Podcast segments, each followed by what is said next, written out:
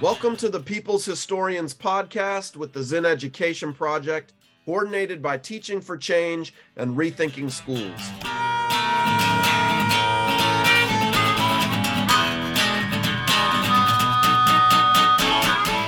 In this episode from our series on Teach the Black Freedom Struggle, our host, Zinn Education Project leadership team member Cierra Kaler Jones, speaks with historian Alaina Roberts about the Reconstruction era connections between Black freedom and Native American citizenship in the context of westward expansion on Native land. They discuss Roberts' book, I've Been Here All the While Black Freedom on Native Land, which draws on archival research and family history to upend the traditional story of Reconstruction. So let's jump in.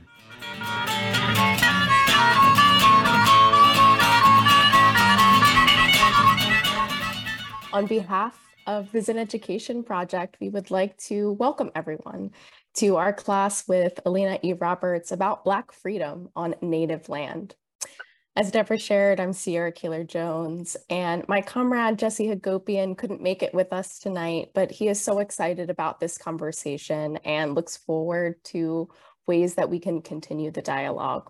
And so today's class is hosted by the Zinn Education Project, which is coordinated by Rethinking Schools and Teaching for Change. And we're hosting the session today as part of our Teaching for Black Lives campaign and Teach the Black Freedom Struggle course series. We offer free downloadable people's history lessons that many of you have used. I use them all the time for middle and high school classrooms from the Zinn Education Project website. Alaina Roberts is the author of I've Been Here All the While, Black Freedom on Native Land, uh, and is an award winning historian who studies the intersection of Black and Native American life from the Civil War to the modern day.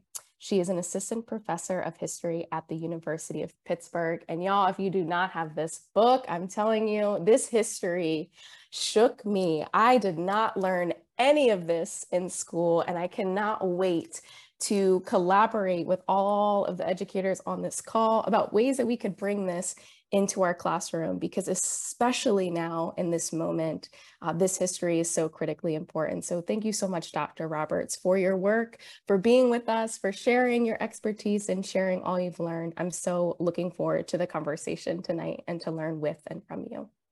I'm so happy to be here. Thank you everyone for coming this evening. Yeah, so we are going to dive right in with our first question, all about Reconstruction in the West. So, your book takes an expansive view of Reconstruction, going beyond the South and beyond narratives that Reconstruction was mostly about African Americans gaining political rights. You write about Indian territory in present day Oklahoma, and as you say in your book, as a space where a different sort of Reconstruction project occurred that involved the successful pursuit of land. So, to start, could you talk a little about why the history of Reconstruction in the West is so important and what gets lost when we treat it as peripheral or when we don't learn about it at all? Well, so my research and my teaching are really connected. So, right now at the University of Pittsburgh, I'm actually teaching a class that I've called the Black West. And so, the basic premise of that class is that Black history doesn't just happen in the South and it doesn't just happen on large cotton plantations. And so that is also really kind of the theme of my book that there are all these different kinds of stories and histories and narratives and experiences that people of African descent have in North America that we don't learn about because we learn this kind of one narrow narrative that doesn't actually encompass you know all of these things that people went through and so for my book specifically i focus on black people who were owned as slaves by native americans and so those Native Americans are from five Indian nations, the Chickasaw and Choctaw nations, where my own ancestors were enslaved, the Cherokee, Seminole, and Creek nations as well. And so when those nations were forced out of their homes by white settlers and the American government in the 1820s and 1830s, they and their slaves embarked on the Trail of Tears. So first of all, the Trail of Tears is both Black and Native history in my book. And these people then arrive in Indian Territory, which is, as you said, now the state of Oklahoma. And so it wasn't white settlers who introduced Black slavery to this part of the West. It was these Native American slaveholders. And so that's where my book really picks up. helping us understand this Native American and Black removal and resettlement, and then kind of putting us in the idea that if we have slavery here, then we also have a reconstruction project when slavery in these Indian nations ends. Thank you so much for that. And I appreciate you naming that this is also Black history, right? As we think about the larger course content around uh, Teach the Black freedom struggle, that this is part of the longer Black freedom struggle. And I also want to name for everyone in the room that an excerpt from your book is actually appears in the Oklahoma vignette of the Zinn Education Project Reconstruction Report. So please, please, please check out that report. It showed that that schools woefully uh, do not teach uh, the truth and the expansiveness about Reconstruction. And this is just another reason why your work is so critically important to that history. And you talk about the five tribes. So in, in making a connection in the first chapter, you talk about how enslavement was rooted in the culture of the West long before the lead up to the US Civil War. So, what should people know about enslavement and emancipation in the five tribes, and how do they intersect with enslavement and emancipation in the United States? So there are definitely important similarities and differences. I think the most important similarity to remember is that there is no one kind of experience of enslavement in the United States or in any of these Indian nations. And so when I look at the sources, I see, of course, enslaved people talking about, you know, horrifically cruel owners who um, enjoy sadistic torture, who enjoy, you know, beating, whipping, raping, etc.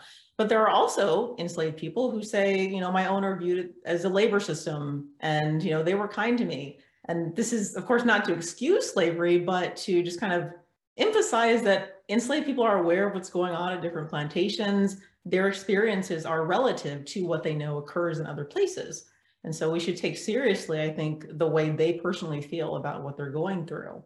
Um, but for like the kind of interesting uh, similarities, there are also similar laws in all of these Indian nations that we think of as only in the United States. So the same laws that regulate the assembly of people, um, so stopping them from gathering in large groups, uh, laws that you know stop them from learning to read or write, those same laws are present in all of these Indian nations because there is the same fear of rebellion, there's the same fear of an educated workforce that might be angry and then try to overthrow the system. Uh, but one of the important differences is that in Indian nations, Black men and women have the opportunity to serve as what we historians would call cultural intermediaries. And so they speak English and many of their owners do not. They have been previously exposed to Christianity and many of their slaveholders had not.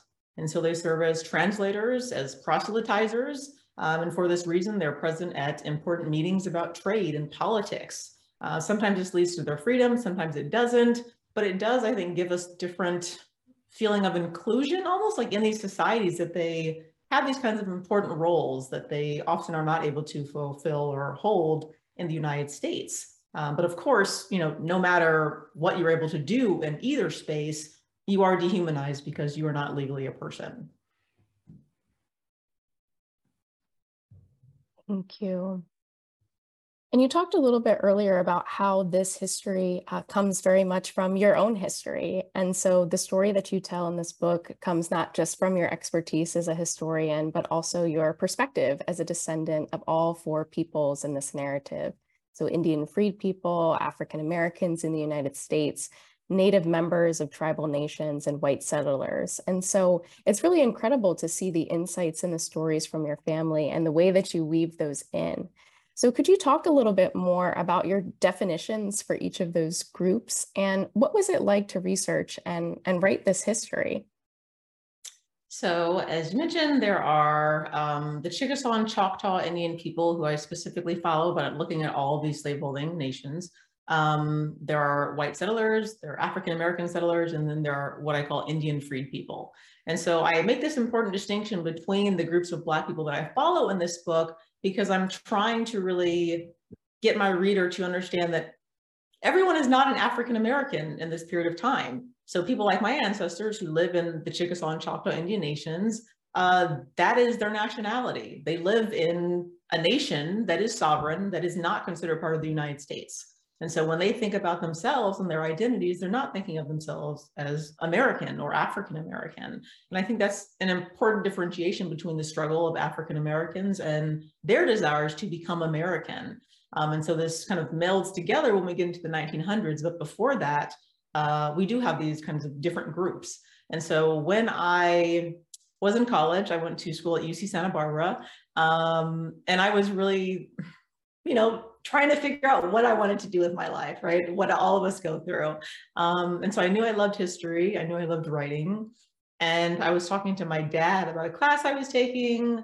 Uh, we had an assignment to do a family tree. And so I really started looking into some of this history that I knew some of the older people in my family had, but that I hadn't previously been interested in.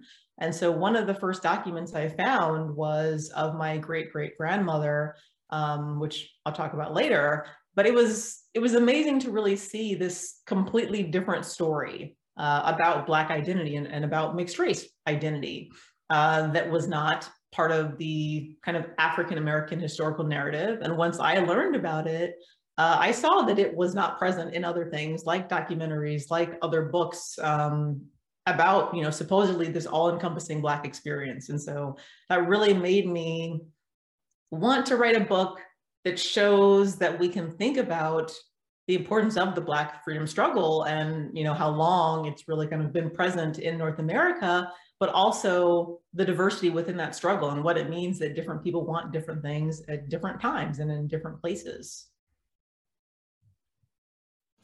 I appreciate that so much. And it's it's making me think about history overall, right? How history is all around us and history is within us. And Throughout the Teach the Black Freedom Struggle course series, we've also heard from scholars like Clint Smith and Martha Jones and how they use their lineage and their own histories as a, as a, a grounding or a foundation to explore the larger Black freedom struggle. So just appreciating the work that you do and also the, the larger connections that I just continue to see and thinking about all of the educators who are on this call that might teach oral histories in their own classrooms as a space for young people, for students to be able to see uh, their stories and their ancestry as history as well, alongside the information that they learn in school.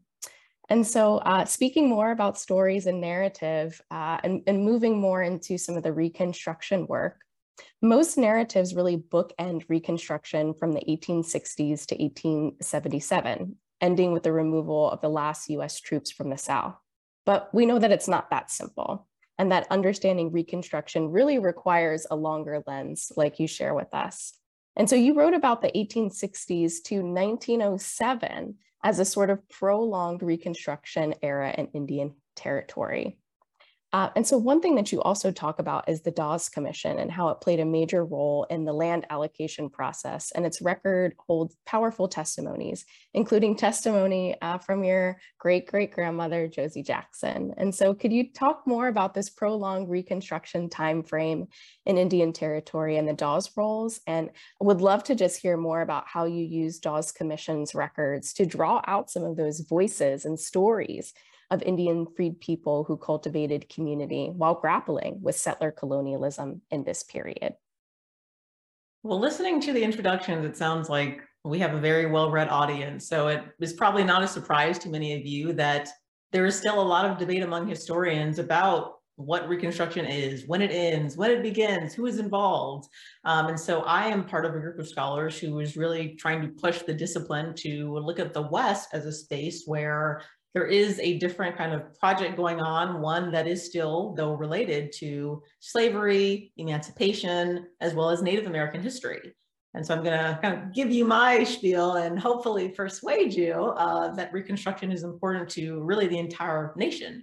Um, and so if we think of Reconstruction very broadly as a time period in which the federal government is attempting to rebuild physically, like infrastructure, building railroads, um, but also politically and trying to really kind of change the nation to encompass new Black citizenry. Um, all of these things are also happening in the West through the federal government. and so quickly, I need to back up and say that the five slaveholding Indian nations I mentioned all fight in the Civil War on two different sides, uh, just like in the United States. And so there are families split, there are nations split, uh, people fighting for the United States, people fighting for the Confederacy. They're fighting for multiple reasons to protect their land, to get better treatment from the US, to protect the institution of slavery. And after the war, when different branches of the federal government are deciding on how former white Confederates will be punished or not punished, uh, the same decisions are being made about these Native American Confederates. And so what the Secretary of Interior at the time really decides is that he's going to punish these slaveholding Indian nations. And so he's going to use the fact that they fought for the Confederacy against them um, essentially as leverage because there are about 14 battles actually fought in Indian territory. So this is, you know, not just kind of a small thing. It really is actually involved in the war. Uh, and this destroyed people's homes, businesses, communities. And so these Indian nations desperately need help from the United States and the money that they're supposed to be getting from the United States. And so they're able to say, we want you to sign new treaties after the war, or we're not going to give you all the things that we owe you already.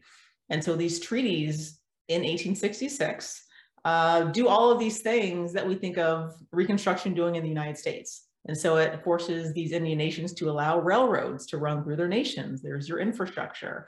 Uh, it says that these nations have to free their slaves, give them citizenship in their nations, and also give them free land. And so when I mentioned um, about my family and you know the sources that I found, those sources are all tied to land and the fact that they really wanted to um, not just obtain that land, but also maintain that land and their presence on that land. And so all these sort of markers of Reconstruction are present in these Indian nations. Um, and so when the Indian territory eventually becomes Oklahoma, it's because the federal government wants to really subsume this Western space into the United States. And so this process of land uh, selling, so first the land is um, given up in these treaties, hundreds of thousands of acres of land that was supposed to always be Indian nations. Uh, and then that land is supposed to be allotted to every native person and every freed slave in those nations. And then there will be surplus land, conveniently, uh, that can be lived on and settled on by white Americans. And so walking you through all of these things, um, the legislation that results in the sale of this land is the Dawes Act, which you mentioned, um, and then the Curtis Act. And so the Dawes legislation says that these five slave owning tribes have to uh, determine who all these people who are supposed to get this land are. Um, so who are all these native people who are members of this tribe? Who are all these former slaves who were owned in these tribes? In order to do this, they create rolls. Those rolls are called the Dawes rolls. And there are two different roles. So there is the blood roll, which is Native Americans by blood, by ancestry. And then there is the freedman roll. And so the freedman roll is the role of enslaved people and their children. And so a commission, the Dawes Commission, is put together to determine, you know, who are the rightful claimants to this land, because there are plenty of people who, you know, come in after the war and try to get onto these rolls because they see there's land being given out.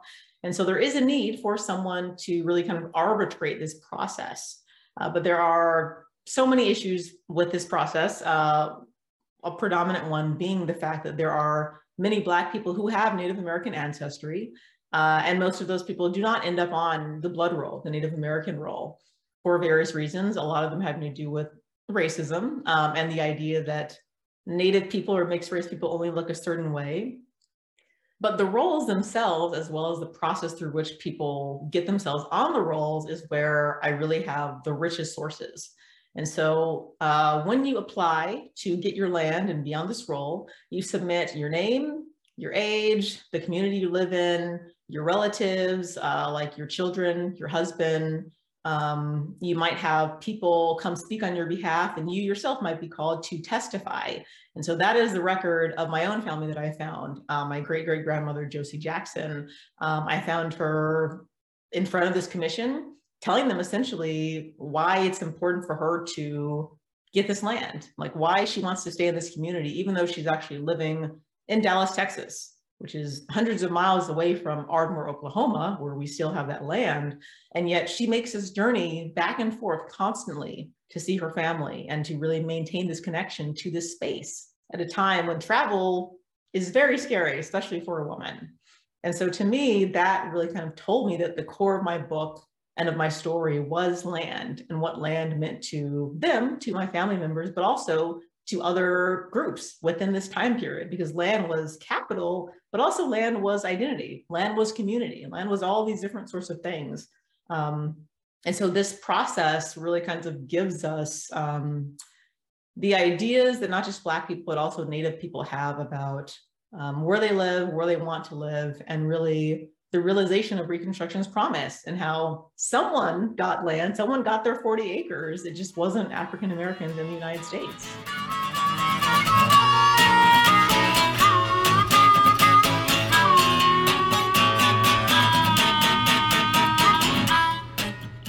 there are so many different directions that we could go in for the next question, but I, I want to stick on the belonging first. And then I think we'll move to reparations after that, because you left us on such a, a good uh, closing sentence on that. And belonging is something that fascinates me so much. And I really just was drawn to your particular definition of it um, and how you talked about how folks did not always seek citizenship, um, but rather they clung to kins kinship networks and natal communities, like you were talking about your great great grandmother going back and forth. And so you note that the book's title, I've Been Here All the While, represents, in your words, both words spoken verbatim by numerous Indian freed people as a means to denote their long held connections to Indian territory and the sentiment that each wave of settlers in the West took on. So can you tell us more about the significance of that phrase, I've been here all the while, and how Reconstruction's promise tied to, into these ideas of belonging and citizenship and land within Indian nations and the United States? So when I mentioned my ancestor Josie Jackson's testimony, uh, that is essentially what she was saying that I have, you know, grown up on this land in this community and this is where I want to stay. But there were numerous uh, Indian freed people, um, these former slaves of Native people, who use those exact words. I've been here all the while. I, I have lived on this land. Um, some of them even talk about coming over on the Trail of Tears with their owners, really kind of driving home the importance of membership in that nation, but also how that new land is their home, just as we would think of it as Native Americans' new home. Um, and so this was kind of mind blowing to me because we don't think of land usually, I think, as being as important to African Americans or people of African descent as political rights. And so, yes, you know, of course, voting is so important. People died for that, right? But there is this other story because these people actually have access to land and the ability to obtain that, where land is kind of their main focus and really the the key part of their identity. And so making my book's title, I've been here all the while, is me really saying, I'm trying to speak for these people and say that, you know, land was important to them. Um, and so this land for most of these nations is tied to citizenship, but for actually my family members, they never had citizenship. Um, and so they were living in a nation in which they did not have any rights um, after a certain period of time um, where there was a, a certain threat of violence. And still, because they had that land, it was so important to them to stay in that space instead of journeying out into the United States when they could. Wow. Thank you so much. This this history is just really mind-blowing and there's so much complexity and so much nuance that I think that you hold with so much care in both your writing and in the ways that you're expressing us expressing with us today. Uh, and as we talk about land, um, what you write in your book uh, in terms of thinking about reparations, you write, in the process, Indian freed people became the only people of African descent in the world to receive what might be viewed as reparations for their enslavement on a larger scale. So can you talk more about that and, and what the implications are for today? What does it mean for reparations today, especially when reparations in this case was built on violence and forced removal and seizure of native land? So I think there are multiple parts of reparations, at least two, maybe more. Um, and so we usually think of it as, you know, there is kind of an apology, there is acknowledgement that a wrong was done, committed um, by the representative of the nation um, or the group who did, you know, the wrongdoing, right? Um, and then we also have, you know, some sort of uh, land or monetary um, gift or, you know, whatever you want to think about the commodity or um, that is given to the people in kind of exchange for their sorrows and what they've suffered. Um, and so, you know, the 40 acres is there uh, for people like my family. The land is there, but it's not given by the Native American nations per se. It's given by the federal government, um, who is really kind of looking at people of African descent in these Indian nations and saying, okay, you know, we hear all this discussion in the United States about um, land, about the Freedmen's Bureau, about what could possibly be done to help African Americans be self-sufficient. That's not happening in the United States, but we can do it over here in Indian territory. We can give these people land.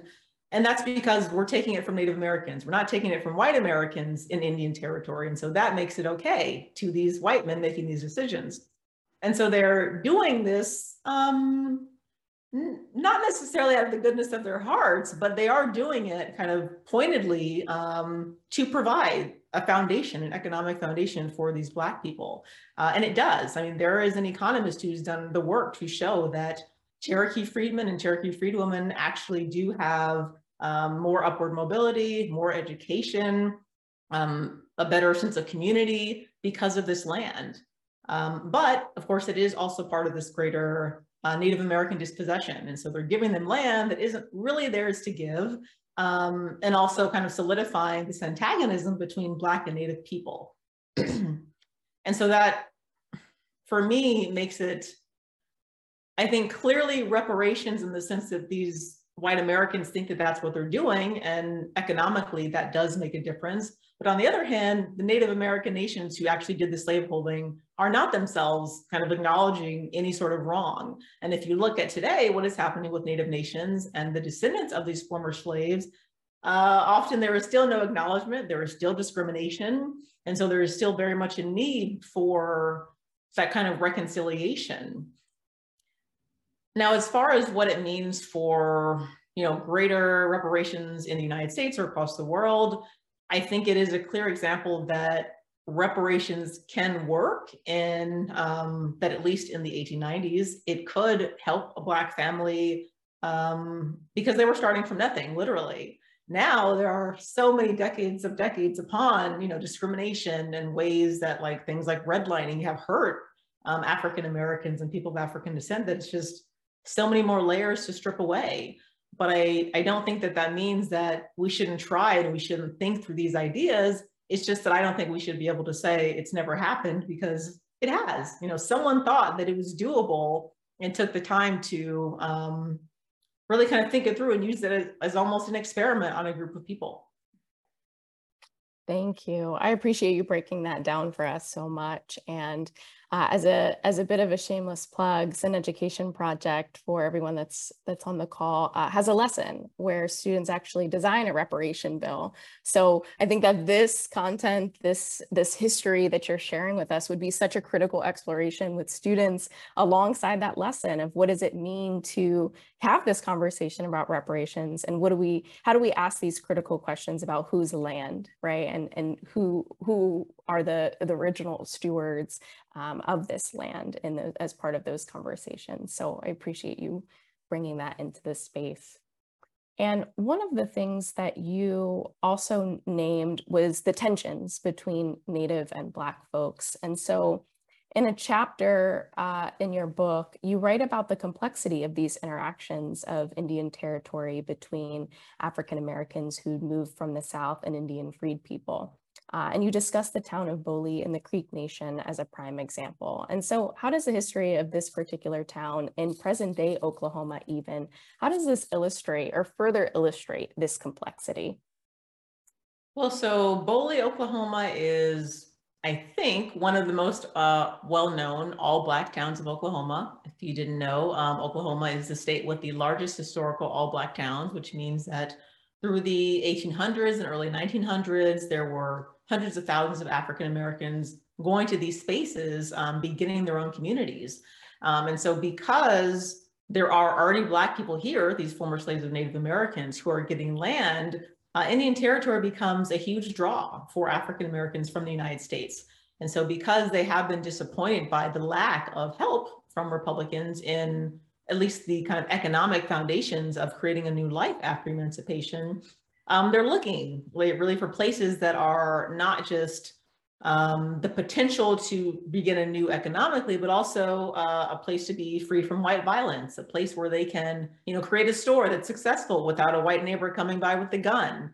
Um, and so Indian Territory looks to them to be, you know, a possible paradise, a place where there aren't many white Americans yet, especially none with um, power.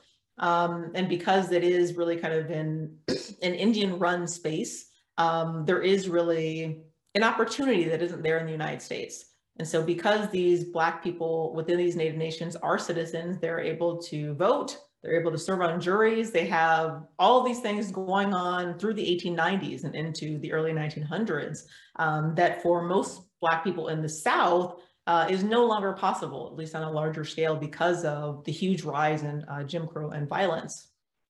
And so when African Americans come to Indian Territory, uh, and the region outside of it, uh, they create towns, sometimes making alliances with Indian freed people, with these former slaves and Native Americans. Um, and so Boley is an example of that because um, it originally starts as the allotment of the land given um, to a Creek freed girl um, by the Dawes Commission. Um, and then it comes as really a place where speculators uh, are drawing people. So African Americans come from the States, they create you know, schools, businesses, um, social organizations. Booker T. Washington visits the city and says it's an example of what Black ingenuity can create. And so it really becomes well known as a place that is the epitome of Black excellence. Thank you. And as we're talking about Oklahoma, um, Oklahoma, I think, is of particular interest for many different reasons as we bring it to present day. A, teacher was just fired for uh, sharing a QR code to the Brooklyn Library banned books. And you talk, uh, you refer to Oklahoma, of course, a lot in the book. Um, and Oklahoma land claims from whites, Indians, and people of African descent over many waves of migration. You call it a powder keg that exploded in 1921 with the Tulsa Race Massacre. And so this was one of the single worst incidents of racial violence in US history and a direct attack on Black wealth on Black Wall Street. And Oklahoma didn't incorporate the Tulsa Race Massacre into statewide school curriculum until 99 years later, as recent as 2020. And we think about all of the uh, newspaper articles and all of the archives that were essentially put away uh, un until, until recently. Um, and we see this continued um, thread of the erasure of critical history. And so can you talk a little bit more about the imp importance of students learning this history in light of our discussion today or in the broader mm. history of the United States? And as we talk about that, I would love to invite folks, if you have questions for Dr. Roberts, we're gonna uh, go into breakout rooms after we talk about this topic, uh, but please put your questions in the chat box so that we can curate them and we'll come back after our breakout rooms with more discussion and dialogue. But yes, can you talk a little bit more about the importance of students learning this history? So Tulsa's Black Wall Street is another space where Indian freed people mix with African Americans. And so you have these original land allotments that become communities um, where you have these different groups of Black people coming together, working together. Um, but it also is so emblematic of the change that happens once you kind of take Indian territory from a Native American space to a white American space. And so the Secretary of Interior and, and the federal government through him goes through all this trouble to ensure that Indian free people have land allotments, have rights, have membership in Indian nations, only for the federal government to then try to completely dismantle tribal nations um, and then really declare that Indian territory is going to become the new state of Oklahoma and the state of Oklahoma, as you said, that introduces Jim Crow legislation that completely changes the lives of Indian freed people, as well as these other African Americans who come to join them. And then life is more similar to what they had tried to escape in the South. Uh, they do still have land and businesses that they created before statehood. They continue building on that, becoming even more successful. And now, with the hundreds of thousands of white Americans who had come to settle in Oklahoma, they have to deal with uh, the jealousy, with the anger. And so in 1921, the Tulsa Massacre then really becomes this kind of ultimate expression, I say in the book, to, to show that white supremacy is now the law of the land. So even though this place was formerly under Native governance, even though formerly the federal government was ensuring that there was um, a measure of Black rights in this space, when white Americans have claimed it, it changes. And so now the United States is really only protecting white settlers. And, you know, it's, of course, a huge travesty that Oklahoma students didn't learn about the Tulsa massacre for so long. But in my biased opinion, uh, it's even more devastating that they didn't learn the deeper history behind the region because they need to know why, you know, why are Indian nations like the Cherokees even in Oklahoma in the first place? Why were all these Black people coming to Oklahoma and Indian territory? Um, all students need to learn about Native American dispossession, the way slavery was so important to the US that they would encourage another group of people, Native Americans, to begin practicing it. And then, of course, that racial violence across the country disrupted the lives of African Americans and also Native Americans. And so this kind of story I tell in my book and how it connects to the Tulsa Massacre is really a larger story of how uh, people of color relate to one another and interact. And I think a lot of that has also been censored in American history because looking at the way people have worked together and also been torn apart by white supremacy um, is important to, you know, not allowing us to work together in the present. Yes. And I know we have to go into breakout rooms now, but when we come back, one of the things that I definitely want to talk about is solidarity. So looking forward to diving into that a little bit more. And I love uh, to just point everybody to the chat. There's so many great questions moving and AMJ said questions that need answers, right? I'm, I'm just have so many ideas and so many thoughts for how uh, I could teach the Tulsa Race Massacre uh, more expansively now because of what you've offered and these critical questions that you're bringing. So thank you, thank you, thank you.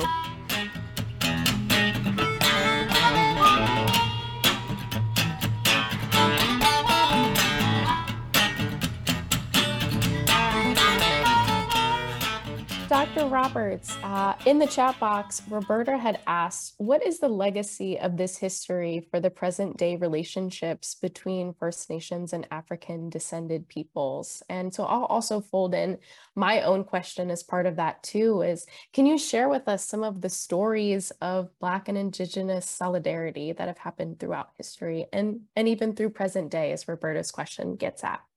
There are so many different times and spaces where Black and Native people were uh, laboring together, um, working together, intermarrying. Um, if we look at the kind of first, like very first interactions when people of African descent were first in North America, uh, they came with the Spanish. Um, a lot of them met Native people along with the same explorers who were, you know, killing Native people and taking their land. Um, and so they were antagonists, but they also, you know, intermarry and related on different levels. Um, during the colonial period, you have uh, Black and Native people working as slaves and servants on the same plantations, running away together, um, forming communities uh, that we might call maroon communities. Um, and it's really when you get into the 1800s that you see kind of more differentiated experiences where Native people have to really kind of decide, you know, where do we want to be in this racial hierarchy? Because Native Americans are looked at as different from people of African descent. Native people are looked at by um, founding fathers like Thomas Jefferson and George Washington as changeable, as people who can be assimilated, who can be converted to Christianity uh, versus Africans and African Americans who cannot be, um, conveniently, of course, because they're needed for labor. Um, and so it's really up to Native people individually, but also as tribal nations to determine what their relationships with African Americans are going to be. And unfortunately, most of them choose uh, the path of least resistance, which is to really kind of accept that now these people are seen as inferior. Um, but going into the 20th century with the civil rights movement, with the Black Power movement, um, you also see a what's called a Red Power movement. So Native nations and Native people uh, working for their own kind of version of civil rights, which is not necessarily inclusion in the United States, but more so a recognition of tribal sovereignty and their differences with African Americans and other people of color. And so in thinking about the relationships between Black and Native people historically and today, we do need to remember that there are important differences because Native people have their own tribal nations, but there are very much, you know, a similarity between um, what they're fighting for against, you know, general prejudice, against discrimination, um, and the idea that they are, you know, in some lower tier of humanity.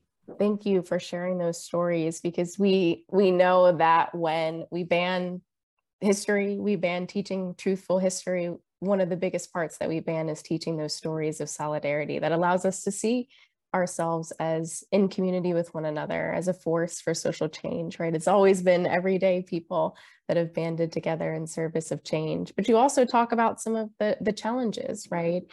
And uh, in relation to some of the challenges in the chat, Joanna Kenty had asked, the group of the five civilized tribes that you mentioned, was enslaving a part of assimilation or was it more widespread among other tribes, other nations? Uh, the kind of participation that we see within these five tribes uh, in the system of slavery is definitely a part of why they are seen as more assimilated, more civilized than other native people. And so they are really the only five Indian nations that we look at as being involved in chattel slavery and the kind of the same model as white Americans. There are other Western Indian people like the Comanches who have Black people in their nations as kind of a servant class, but it's not permanent in the same way that it is in the United States and in these five nations. Um, these people are also not seen as not human. They're just seen as kind of, um, you know, a source of labor, something to be traded, um, something to be bought, something to, you know, use to get something from white Americans. Um, and so it's, it's a different way of thinking that the five tribes allow to really grow within their nations. And it is part of their larger kind of change to adopting things like a similar government structure to the United States. So still to this day, these five nations have a judicial branch, an executive branch, and a legislative branch, just like the United States. They had newspapers, they had tribal leaders who were getting educated in the United States. And so they were very interested in assimilating to a certain degree that allowed them to be viewed as different and allowed them to gain enough kind of education and knowledge about the United States that they were able to um, bargain on almost kind of a different plane than a lot of other Native people. And as we talk about the five tribes, um, Bill Bigelow had asked, was there an abolition movement within these tribes? There was. Um, so all of these tribes, just like the United States, you know, there's like not one Native American experience or Native person um, and identity within these tribes. They are divided on many different issues. Uh, slavery is certainly one important issue that divides um, the nations. And so the, uh, the Creek Nation actually splits in two in the late 1700s over slavery and other issues because slavery is considered assimilation to a white American way. And so uh, Creeks and Seminoles are really split on, you know, do we want our nation to go this way? Are we interested in really changing ourselves to appeal to white Americans? Um, and so the Seminoles go off into Florida and are really not part of this same kind of development of slavery um, in these other nations until they are forced through removal to Oklahoma later on. Um, and so when we think about uh, abolition, I think we should think of it as in the United States as kind of a smaller group that has less power, but one that certainly represents a diversity of thought and identity in Native American nations. And as a follow up question, Elizabeth asked Was there a resentment towards the five tribes like there was against whites in the South for enslavement? I wouldn't say so because it's not seen as the kind of primary reason that they fight in the Civil War. Uh, land and really kind of keeping their political identity is more important. So if I go into a little more detail with um, the beginning of the Civil War, the Confederacy is, you know, appealing to like different countries like France, um, you know, Britain for help in the war. And they also go to these other Native American nations um, and appeal to them, saying, you know, we know that the United States doesn't treat you the way that it should. Uh, to the Cherokees, they say, we know that in your treaty you have um, the right to send a representative to Congress, and the United States has never done that. We will do that for you. Or we know um, that, you know, the Chickasaws and Choctaws, the U.S. hasn't paid you the money for your land in the Southeast. We're going to do that um, and so they really have these kinds of ways of trying to persuade Native Americans to work with them and to ally with them that uh, aren't even necessarily like related to slavery, but more so to um, the political identity of these nations as partners that have not been treated as such with the United States. Um, and so when we look at sources after the Civil War, it's more of just kind of anger at the United States, really at taking this um, war in which they didn't actually give Native people much help at all, and then using it to their advantage more so. Ooh, and there are so many great follow-up questions. The, the questions are just following up in the chat. So this is so engaging. Um, and so we have Miss Judy Richardson with us, SNCC veteran, documentary filmmaker. Um, in the way that it's passed down automatically by the third generation, you're just automatically enslaved, right? And I'm trying to figure out if you're already on the plantation and second generation, third generation, um, there's almost almost no way to get out of that unless you are allowed to buy your freedom and even that is really you know slim slim. So i'm trying to figure out is there a way that it's not automatic that if you are on this plantation your children and your children's children will always be enslaved?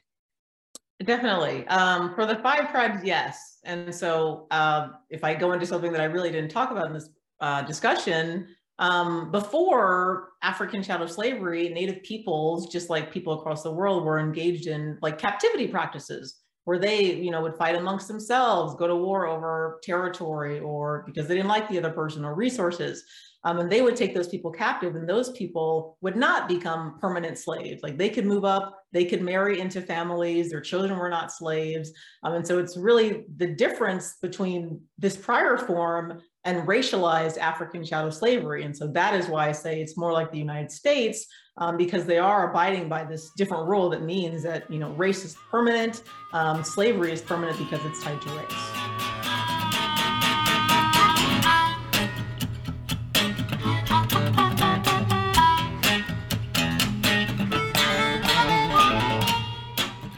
To shift gears a little bit because I know that this is something that you had mentioned um, wanting to talk about, and I, I certainly want to hear more about. And, and just thank you to everyone for your thoughtful and your intentional questions. Is and thank you, Dr. Roberts, for diving into those questions too. I know that there's again so much complexity and nuance in this topic. Um, and so moving into a little bit more about the storytelling piece with your family and your history, uh, Nicole V in the chat asked, did you find the information of your ancestors uh, via a public searchable electronic database or was this information, um, did it come from an actual archival research space?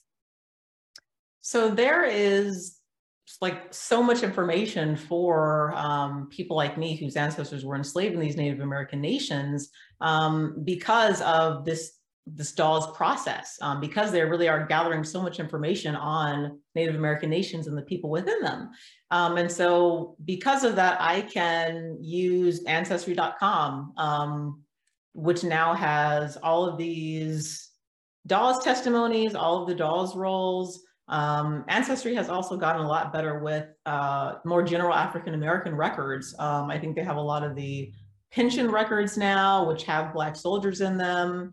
Um, there are hmm, other records that are like that you can find you know lists of online if you search like african american genealogical records. Um, but yes for me i use ancestry i used um, other archives where people can go in oklahoma. Um, the oklahoma historical society has a reading room where anyone can go for free to look at the dawes roll. People will help you. Um, but also other other things on microfilm if you want to look at microfilm, which is very frustrating sometimes. Um, but yeah, certainly there is far more information out there for not just groups of people like me, but for African Americans who want to try to um, trace the ancestry that, you know, for so long, many of us were not able to do. Um, and the communities now that are on Ancestry and on 23andMe are also really amazing for discovering people you're related to, you know, second, third, fourth even more distant than that. And I've even um, gotten some help with my ancestry and the kind of information gathering that I'm doing on my own family through that. Wow. And I have a follow up question. I'd be interested to hear was there a favorite story that you uncovered from your family? So if if you all out there um, read my book, then you will see that I have uh, interviews with various people in my family throughout the book um, most of whom have now passed on. Uh, and it was so amazing to talk to my second cousin, Travis Roberts, who was in his 70s, I think, when I talked to him. And he he talked about how important it was for him to be recognized by the Choctaw Nation. Um, so if you, there was someone else who mentioned a question where they said they read an article about um, what it's like for descendants of these enslaved people in these current Indian nations and how it's, it's not so good, um, as I kind of mentioned. Um, and so when you are a group of people like my family, who first of all, you're not going to see your story of enslavement in a textbook, you're not going to see it in a documentary about slavery, um, but you know it, and you know that the nation that enslaved you really kind of denies it and is able to get away with not mentioning it in like museums and its own history you can really feel invisible because people don't know your story you know the nation can ignore it whereas the united states can no longer ignore slavery because of african american activism so it really felt amazing to be able to just tell his story like it's it's in a book now like no one can deny that that is his identity. God, like I'm like I'm like tearing up because you know um he never got that. And I just I just wish that I could give him that. But what I gave him, I think, was being able to write about it in my book. So this is so annoying. no, that's amazing. And and thank you. I just I'm I'm so moved that you have been able to uh, hold your family's stories in this way and, and to be able to write it down, right? And, and, and to pass it down so that it is a physical, right? So that it doesn't get erased because that that information is there for everyone to read. And, and I know that I'm so grateful and I've learned so, so much um, from you and from your family's story. So it's it's very, very moving. And I, I see lots of appreciation flowing for you in the chat box as well. So I know that there are a couple of other questions, and I will invite again, folks, if you have more questions, we have just a little bit of time. And uh, there is a question from Allison that says, we have some history in North Carolina of indigenous people being enslaved in the Caribbean. I'm curious to know that if that history intersects with any of this history that we're speaking of today, and what was the impact of exodusters and free Black folks moving to Oklahoma and Indian territory on Native land ownership and resource distribution? Um, well, I want to focus on the second part of that question because that's where I have more knowledge. Um, in my book, I talk about what it looks like when African Americans come into Indian territory and you know thousands and droves. Um, there is this kind of anger and frustration amongst some Indian freed people because Native American nations and individual Indian people get kind of scared because they see that they're kind of being overrun by these groups of people. They are a smaller population. African Americans are larger. And then along with white Americans coming in, there are all these people who are not part of their nation um, who, yes, uh, start, you know, some of them steal cattle, some of them squat on their land. Um, so they don't see this as kind of a positive development and Indian free people then see that this is kind of affecting the way that they then view them uh, because sometimes then they're grouped into this larger black group and not seen as part of these indian nations as they should be. Um, and so it, it, it is a negative kind of experience. And so that is the kind of tension that i talk about in the book because we want to think of black migration as good right? It's like it's amazing that these people are kind of flee this you know the white violence that they're facing in the south trying to build new homes and new communities for themselves. And yet when we look at you know honestly some of the devastation that is wrought um, on native nations and people by that migration in addition to white migration it it's kind of a more complicated story um, because when someone else's freedom means that you are being dispossessed, uh, it's it's more of almost a neutral than kind of just a win and just kind of a, a celebratory story, I think. Now there is there is one question, um, if you don't mind, Cierra, that I wanted to respond to. Yeah, absolutely. Um, so Ian McCants is here. He's attending. Um, Ian is a fellow Freedman descendant, uh, as I am. Um, and so he's talking about reparations and how, you know, there are some free people who are uncomfortable with the way that I situate that. And I think that is, I wanted to highlight that because those are two separate identities for me sometimes. So I'm a historian I'm also a freedman descendant. And so as a freedman descendant, I understand that, uh, you know, reparations, as I've said, are not clear cut. It doesn't mean that Native nations treat people like my family any differently or think any differently about us. Um, and they didn't want to help our families.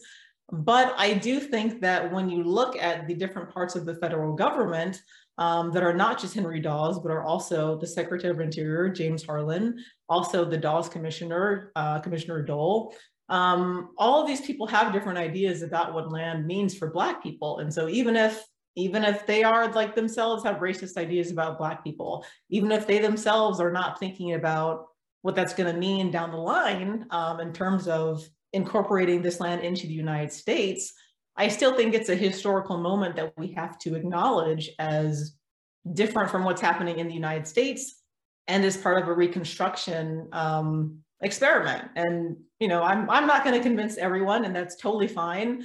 Um, but I think as historians, when we look at the sources, we have to look at how people intend for projects to work. And we have lots of different parts of the federal government coming together to, you know, make a difference for at least my family. And the difference isn't the same for everyone, certainly. And it's not a racial paradise, even with these land allotments, but it is an important and different story. I appreciate that. Thank you. And I, I saw too that there were uh, there was a, a follow-up question um, as you were talking about the different ways that you kind of looked into archives and ancestry um, to tell the stories of your family. And so Roberta had asked specifically, did you use the records of the American Colonization Society? I did not, but I, I know what you're getting at there. And um, there is a book by a historian called, um, her name is Kendra Field.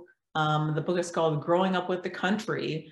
And she follows uh, members of her family who traveled to Indian Territory and then to Africa. And one of her great, great ancestors like became a leader who actually brought people back or well, not back to Africa, but to Africa.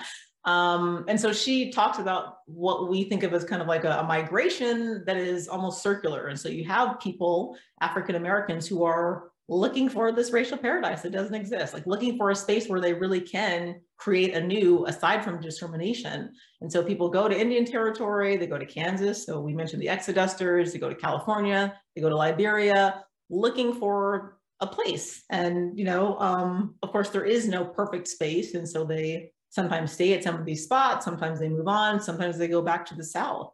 Um, but certainly that again is another important way of thinking about African American history that takes us not just out of the South, but also out of the kind of great migration paradigm, I'd call it, because you have so much movement before then. Wow. Mm. Very interesting. And so, as we near the end of our conversation today, I'm going to ask our, our last question before we invite folks for some feedback. Um, so, right now, we are living at a time where 42 states and counting have either introduced or passed legislation that bans teaching the truth about racism and oppression in schools. And much of the rich history that we've talked about today uh, is either banned and or maybe banned in many places. So what words of inspiration might you leave us with? Might you leave this group of educators and activists and historians and students mm. uh, and loved ones and community members and librarians? What, what would you leave us with as words of inspiration as we continue to double down in our efforts to teach the truth regardless of the law, recognizing that you teach this truth every day too? I mean, those of you who teach in K through 12, I feel like you are far more on the front lines than I am. And I just, I have so much really kind of admiration for you all because it is, it's scary out there now. Um, and I'm just, I am thankful that you're here tonight to um, learn from some of the work that I do. And I hope that you can find a way to incorporate it in your teaching in a way that makes you feel comfortable and also really help students see themselves more in this kind of historical narrative that often um, excludes not just people of color, but other narratives like that of, you know, impoverished white people, of different kinds of inequality through, you know, economic hierarchies. Um, so that you know i don't know i don't know how to be inspiring when really i'm the one inspired by you all oh that's so much appreciated too and i see moving in the chat box all of the all of the educators that are like we truth we teach the truth all day every day.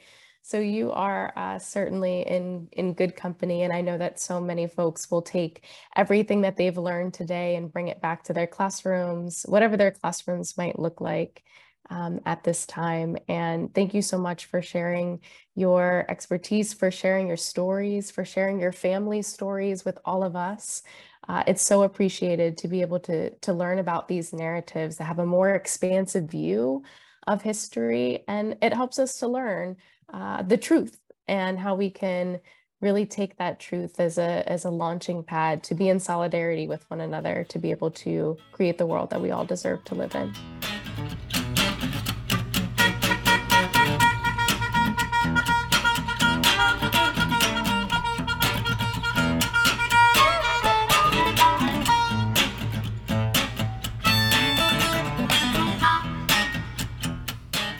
Thank you for joining us today. This podcast is brought to you by the Zinn Education Project, coordinated by Teaching for Change and Rethinking Schools.